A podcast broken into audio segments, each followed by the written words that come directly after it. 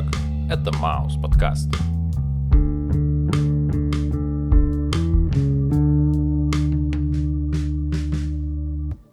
Привет, чувак. Йоу. Как твои дела? Дела супер неоднозначно. А почему именно так? Потому что сегодня на повестке дня супер неоднозначный альбом. Ты имеешь в виду Егор и опизденевшие с его альбомом «Сто лет одиночества». Именно так. Вообще, я честно тебе скажу, то, что до этого момента так внимательно Егора Летова или его стихи я никогда не слушал. То есть всегда была гражданская оборона, и ты всегда как бы варился с тем, что Егор Летов в этих очках, кругленьких, маленьких, очень революционная персона и все на свете, но я никогда так сильно не погружался в его творчество. И, честно говоря, меня оно очень сильно впечатлило вместе с его стихами. Группа, как я понимаю, это был один из э, его сайт-проектов. И разбор будет достаточно суровый. Я подготовился основательно, поэтому слушать меня потребуется много и долго. Ты готов? Слушать тебя я всегда готов. Ишь ты какой, ишь ты какой. Лишь бы самому в этом не вариться. Пельмень. И первый трек под названием «Свобода». Все начинается с ударов по роялю, и это звук, достойный фильмов ужасов. Или это некая аналогия со звуками, когда человек просыпается и словно сбрасывает со своих глаз пелену, и как следствие оказывается с жестокой реальностью один на один. И вообще, мне кажется, это один из важных посылов всего альбома. Некая форма пробуждения. Словно если бы «Матрица» снималась в России, а «Нео» был бы Нестор – то есть вернувшийся на родину с греческого языка. А потом начинается текст. И тут много странного с первого взгляда. То есть и Незнайка, что платит за свои вопросы. А сам Незнайка – это образ разгильдяя, что вечно попадает в разные приключения и задает странные вопросы с точки зрения взрослого человека. Очевидно, что он их задает из-за своей глупости. В первом же куплете упоминается посмеивающийся Санька Матросов. Это герой Великой Отечественной, что закрыл своим телом амбразуру и таким Таким образом, у отряда получилось взять высоту. А «шишел-мышел» пернул, вышел вон. Лишь только звучит как прославление метеоризма, тогда как на самом деле это некая форма народного творчества, в которой обозначается, что шишел или изначальный шашел – это червь-древоточец, а мышел или просто мышь. Испугалась выкуривания за счет дыма, как основного способа избавления от них из амбаров и погребов. То есть вредитель, э, что завелся в твоем хозяйстве, и от способов расправы над ним испугался и убежал. Второй куплет, в общем-то, про Башлачева. Как известно, он покончил жизнь самоубийством. Но первая строчка «Как бежал за солнышком слепой Ивашка». Это отсылка к повествованию, где уже слепая душа Ивашки пыталась догнать солнышко, то есть попасть в рай. К слову говоря, душа стала слепая, потому что он проводил огромное количество времени в трактирах и э, увеселительных учреждениях. Третий куплет. Есть про некое переиначивание фразы. Враги сожгли родную хату. Но у меня нет глубокой уверенности, что партизан в этих строчках – это герой Великой Отечественной. Скорее, это про партизанские движения внутри страны, которые привели к разрушению ну, предположим, Советского Союза. А завязался в узел ремешок – это про дефицит продуктов и голод. А веселая граната – это та радость, что распирала людей после падения СССР. Однако это граната, и она несет за собой разрушение. И дальше вопрос. Так, чем всегда кончается такой стишок? Вроде как слушателю все разложили и задают этот вопрос, и мы словно должны найти ответ самостоятельно. В общем, дабы внести некую конкретику, могу сказать вот что. Значит, Летов в этом треке поднимает э, интересные вопросы касательно э, слова «свобода». Вообще, что есть свобода и что есть свобода для каждого из нас. А еще, как достичь этой самой свободы. Ну, ну, в этом смысле он и говорит о том, что мы можем достичь условной свободы в политическом смысле, в духовном смысле, когда умирает тело, и э, э, первая свобода от завоевателей или от вредителей. И здесь, э, в этот момент, слушатель, да и он сам, э, наталкивает нас на следующий вопрос. И, на мой взгляд, самый важный. Для чего каждому из нас нужна свобода, потому что все к ней рвутся, все ее жаждут, получить независимость, вот как ты сказал, от правительства, от самого себя, э, уйти подальше от всех. Но вопрос, для чего это и зачем тебе это нужно, каждый, я думаю, слушатель решит для себя сам. Я бы мог сказать, что это вечные анархистские вопросы. Безусловно.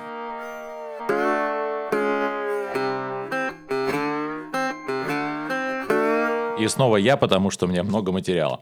Итак, второй трек «Евангелие». Создается вполне очевидное ощущение, что текст не про Христа в своем каноничном значении, а про нечто священное внутри каждого из нас, где оловянный Христос – это аналогия с оловянным солдатиком, а «пожалей беззвучными словами» – это параллель с минутой молчания. Слова «обними голыми руками своего неспасенного Христа» – это словно жадная природа человека, которая пытается загрести все под себя, и Христос является неспасенным, потому что жадность – один из грехов – а призыв обнять – это вернуться к Богу. Идем дальше. И пеленай надежными цепями своего безнадежного Христа. Я так понимаю, что это отражение того, как видел Христа Егор Летов. И где-то читал про его мнение о том, что Христос давал самое главное, то есть выбор и свободу каждого. А значит, для меня эта строчка звучит как «сохрани в себе свободного человека». Поцелуй холодными губами своего зазеркального Христа. Эта часть тоже про восприятие веры автором, так как Летов был убежден, что Христос, как Божья частица, присутствует в каждом, а это значит, что чтобы полюбить Христа, в первую очередь нужно полюбить себя – Следующее. Это за души послушными руками своего непослушного Христа. Здесь уже скорее будет вольная интерпретация. Христос говорил про любовь, а это чувство, которое во многом является отправной точкой для всего остального спектра чувств. И возможно, здесь имеется в виду, что если ты хочешь быть винтом в общей машине системы, чувства необходимо заглушать и таким образом становиться послушным. А, в общем, в данном треке Летов э, разбирает две вещи. Первое — это жизнь, мирская суета, то есть как каждый из нас прожил эту жизнь и к чему это приведет. Но по факту к чему это приведет, э, неважно, ведь мы все знаем, что все мы рано или поздно умрем. И здесь потихонечку подкрадывается э, вторая часть. Это душа. Соответственно, возвращаясь к первой, к нашей жизни, как мы прожили эту жизнь с верой или без. И второй вопрос — это что же станет с нашей душой? Смо смогут ли нам отпустить все наши грехи? Сможем ли мы переродиться? Будет ли это перерождение вообще? И, как мне кажется, здесь больше речь о том, что же будет после смерти. Будет ли какой-то суд или не будет.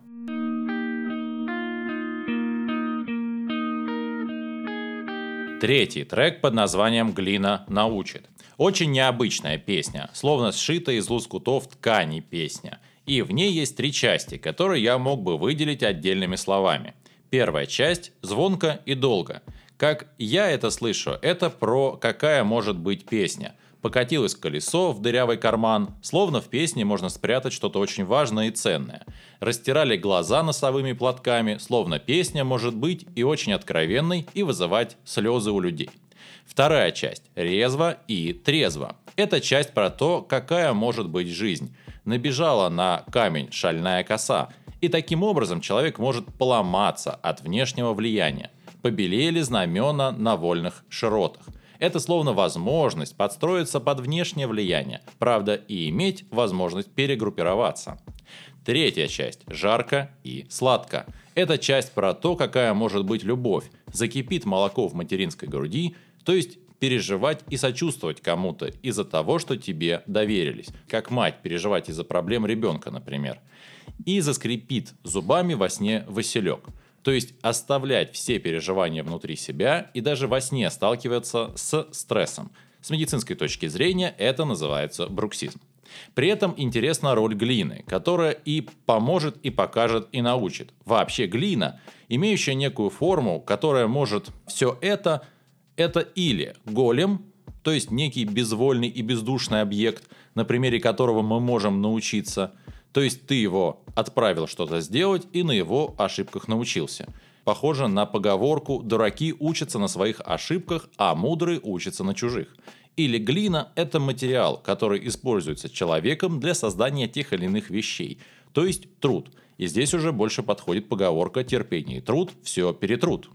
На повестке такие вопросы, как, во-первых, что есть глина и чему эта самая глина может тебя научить? Ну, я считаю, что сначала нужно разобраться в первом. Здесь у меня два варианта. Первый — это глина — это человек. Ну, знаешь, все-таки, как говорят, вот, мол, его слепили из того, что было.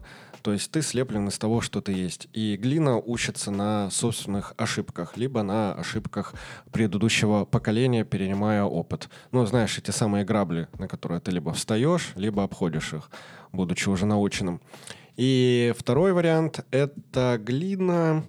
Ну, глина — это земля. Ну, типа, знаешь, все мы вышли оттуда, и рано или поздно туда вернемся. И наталкивает на мысль, мол, вся наша жизнь — это череда проб и ошибок, а Земля, она, как известно, стерпит все. Э, четвертый трек «Дрызг и брызг». Невероятно, но именно это произведение в котором играет орган и артистично прочитывается стихотворение, меня по-настоящему размотало. И мне кажется, здесь скорее у всех будут свои ассоциации. Я же, пожалуй, выберу молчание или лучше переслушаю еще раз. Ведь дело житейское, хитрожопое. Будет еще и сажень в плечах, и жопа с ручкой, и ядрена вошь. А также заведомая гундосая ложь о том, как я вдрызг и брызг отравился кривой окаянной усмешечкой. Ну, здесь как бы и не нужно э, вникать супер глубоко, потому что, почитав интервью Летова 2005 года, что, собственно, он сам говорит по поводу этого трека, или лучше, наверное, сказать стихотворения, потому что очевидно, что э, данная композиция звучит как стихотворение. Он говорит, текст я написал поздно ночью, сидячи в ванной, очень уставший и счастливый, после целого дня блужданий по лесам и собственным закоулкам. Ну, чувак гулял по лесам, и занимался самокопанием. Придя домой, он просто решил написать текст, и я считаю, что это просто некий поток мыслей, которые только он сам не может пояснить.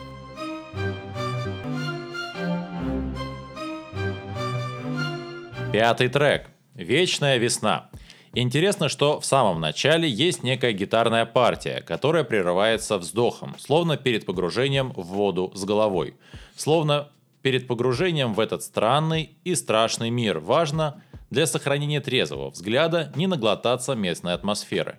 И тут описывается двойственность или, быть может, лживость мира, почти во всех проявлениях. В первом куплете есть образ погрязших в грехах священников – и образ покинутых окопов и горящих муравейников. То есть это ложь. Второй куплет. Это огромные толпы людей, что затопили дома и площади, и при этом эти же люди говорят про одиночество и начинают с маниакальной беспорядочностью спариваться. То есть, по большому счету, это про похоть. Третий куплет. Про зеркальные убежища и словарные запасы. Это вроде бы верхние слои общества, которые этим могут обладать. Но и эти сливки общества имеют богохульные мыслишки, а значит у них нет моральных ограничений. И деньги, а значит есть что вкладывать и иметь прибыль не только с унавоженных огородов, то есть сельского хозяйства, но и кладбищ, то есть с военных действий. Четвертый куплет скорее рассказывает, почему в этом выдуманном мире именно так и никак иначе – и тут нам описывают вечно болеющих людей, про которых все забыли, и помогать им в организации их жизни никто не хочет. Отчего они превращаются в пятикантропов, а значит этот мир, в котором так и не началась эпоха Возрождения. И единственная лечебная процедура для кривых и горбатых – это подземная процедура, то есть захоронение – фактическое после смерти или фигуральное, когда на них никто не обращает никакого внимания. Ведь Горбатова могила исправит. И это более простой путь, чем переживать. Иными словами, говорят здесь про одно, а совершается другое. А образ воробьиной стаи, что кричит внутри героя, это как множество мелких проблем, которые он замечает ежедневно. И все вместе, они уже нистовая стая, что голосит – Образ же вечной весны в одиночной камере – это больше всего похоже на то, что находясь наедине с самим собой, ты начинаешь думать, что все не так уж и плохо, ведь сам же ты хороший человек, а значит и другие наверняка такие же. А потом нужно выйти, предположим, в магазин, и происходящее вокруг как напоминание о том, почему ты предпочитаешь одиночество. Загоняет тебя обратно в камеру, где ждет тебя лишь вечная одиночная весна. Для меня это сугубо положительный трек, и он очень сильно перекликается с первым треком, который называется «Свобода». И сейчас я объясню, почему. А, я вижу этот трек от лица человека, который сидит а, в дурке в одиночной камере. И смотри, здесь речь про свободу, о том, что человек вроде бы как заперт в четырех стенах, но тем не менее он еще может мыслить, а значит он свободен. То есть он свободен до тех пор, пока он может думать. А весна — это снова э, символ перерождения, символ свободы. Почему вечная весна? Потому что он будет свободен до тех пор, пока он будет думать. Соответственно, пока его разум подчиняется ему, он будет всегда свободен, независимо от обстоятельств, в которых он находится.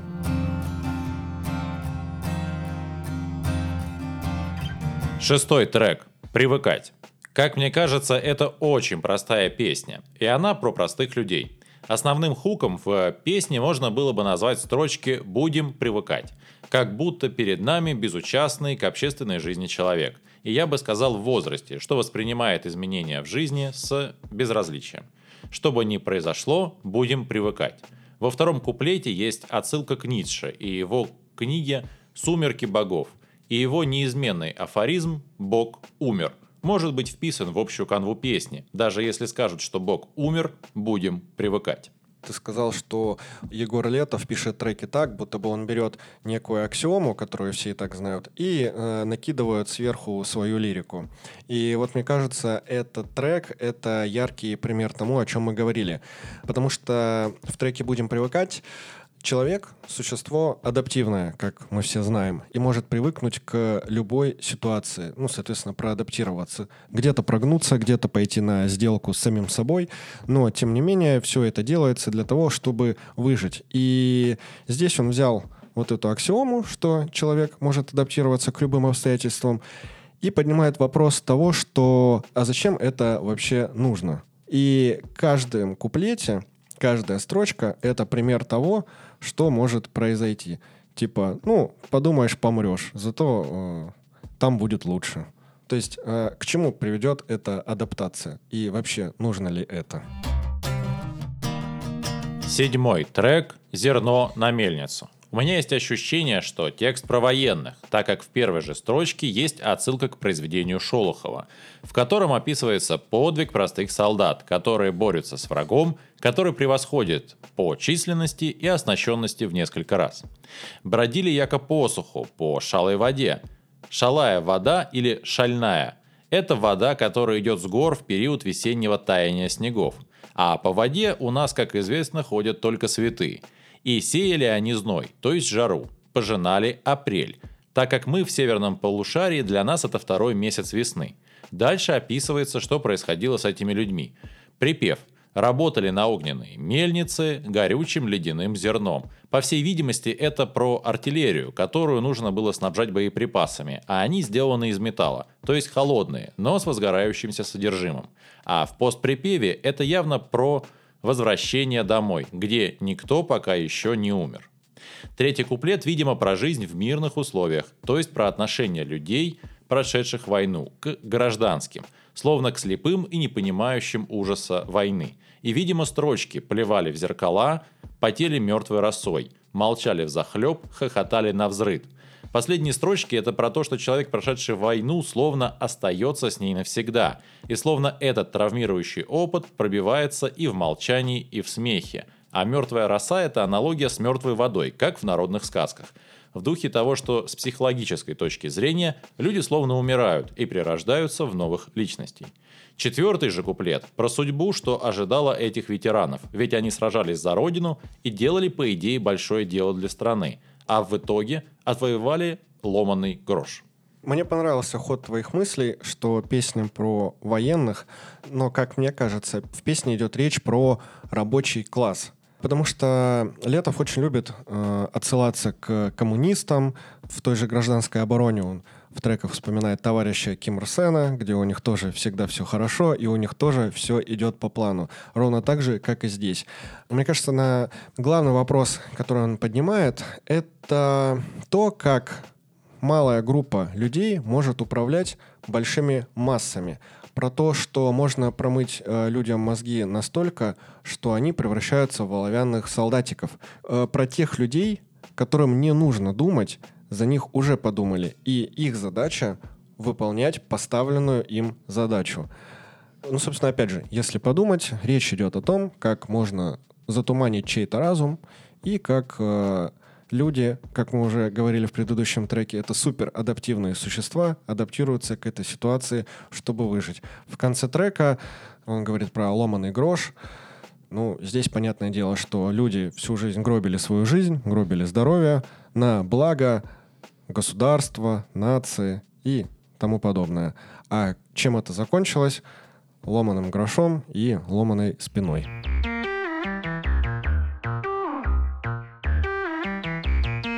Восьмой трек «Пуля виноватого найдет» или «Все ли понарошку». Мне кажется, это одна из тех песен, что оставляет смысла на более поверхностном уровне. То есть отсылка к пословице «не по шапка». Это значит, что человек недостоин того, что имеет, или попросту шарлатан, выдающий себя за кого-то другого. Для чистоты души скажу, что думаю, что это песня про обидчиков или предателей. И как мы понимаем из припева, пуля виноватого найдет – даже если этот негативный персонаж решит куда-то уехать. Мне очень понравилась фраза «не по сеньке шапка», потому что все треки у Летова перекликаются друг с другом на этом альбоме. Даже тот же трек «Свобода», который изначально задумывался не под этот альбом, а под предыдущий. Но, тем не менее, опять же, вспоминая «Свободу», в этом треке, если э, провести параллель со «Свободой», то мы можем понять, что человек, достигший этой свободы, не знает, что с ней делать. Соответственно, не по сеньке шапка. Ты всю жизнь шел к ней, а в итоге тебя настигла пуля. Возможно, пуля судьбы. Потому что это пуля на вылет, пу -пу пуля на вылет. Так и знал. Девятый трек «Зря вы это все». Эта песня, как мне кажется, очень интересна с точки зрения музыки в первую очередь. Ведь с точки зрения текста тут, как и в прошлой, достаточно легко считать посыл, что все мы умные только за одним числом. То есть, когда уже что-то произойдет, мы начинаем сожалеть или осознавать, что были неправы. И таким образом, в метафорическом смысле, оживает все, что было убито, срублено, поймано и вырвано. Из интересного здесь есть строчка про мертвые пчелы – оглушительно гудят. И это скорее антоним к оригиналу, ведь изначально это мертвые пчелы не гудят, что чаще всего используется как подчеркивание очевидного. То есть, если кто-то умер, звуков он уже не издает. Однако в тексте песни, как мы уже понимаем, все наоборот. Именно наоборот. Потому что в течение всего альбома музыка меня не напрягала абсолютно никак, а даже нравилась. Но здесь в начале они вставили бесячую волынку потому что э, это просто невозможно слушать, и я сразу перемотал. И возвращаясь к э, теме неких аксиом, здесь э, Летов говорит, что все, что не делается, все к лучшему. А дальше подводит черту и спрашивает, а хорошо ли это, что все, что не делается, все к лучшему? Неужели мертвые пчелы гудят громче? Неужели то, что они умерли, от этого стало кому-то лучше?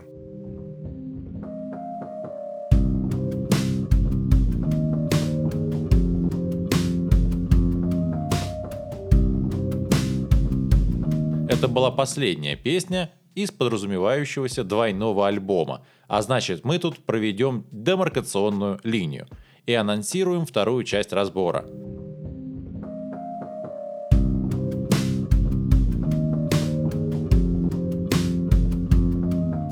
Хосе, мы с Николаем Фоменко хотели бы задать тебе один вопрос. А по Хулио ли Самбреро? Спасибо за прослушивание и подписывайтесь на нас в Apple Music, Яндекс Музыка, Мейв, ВК И, конечно же, звук. Не забывая про Telegram. И не забывайте оценить и поставить лайк. Ну, а с вами был, пожалуй, лучший подкаст во всей КНДР Маус подкаст.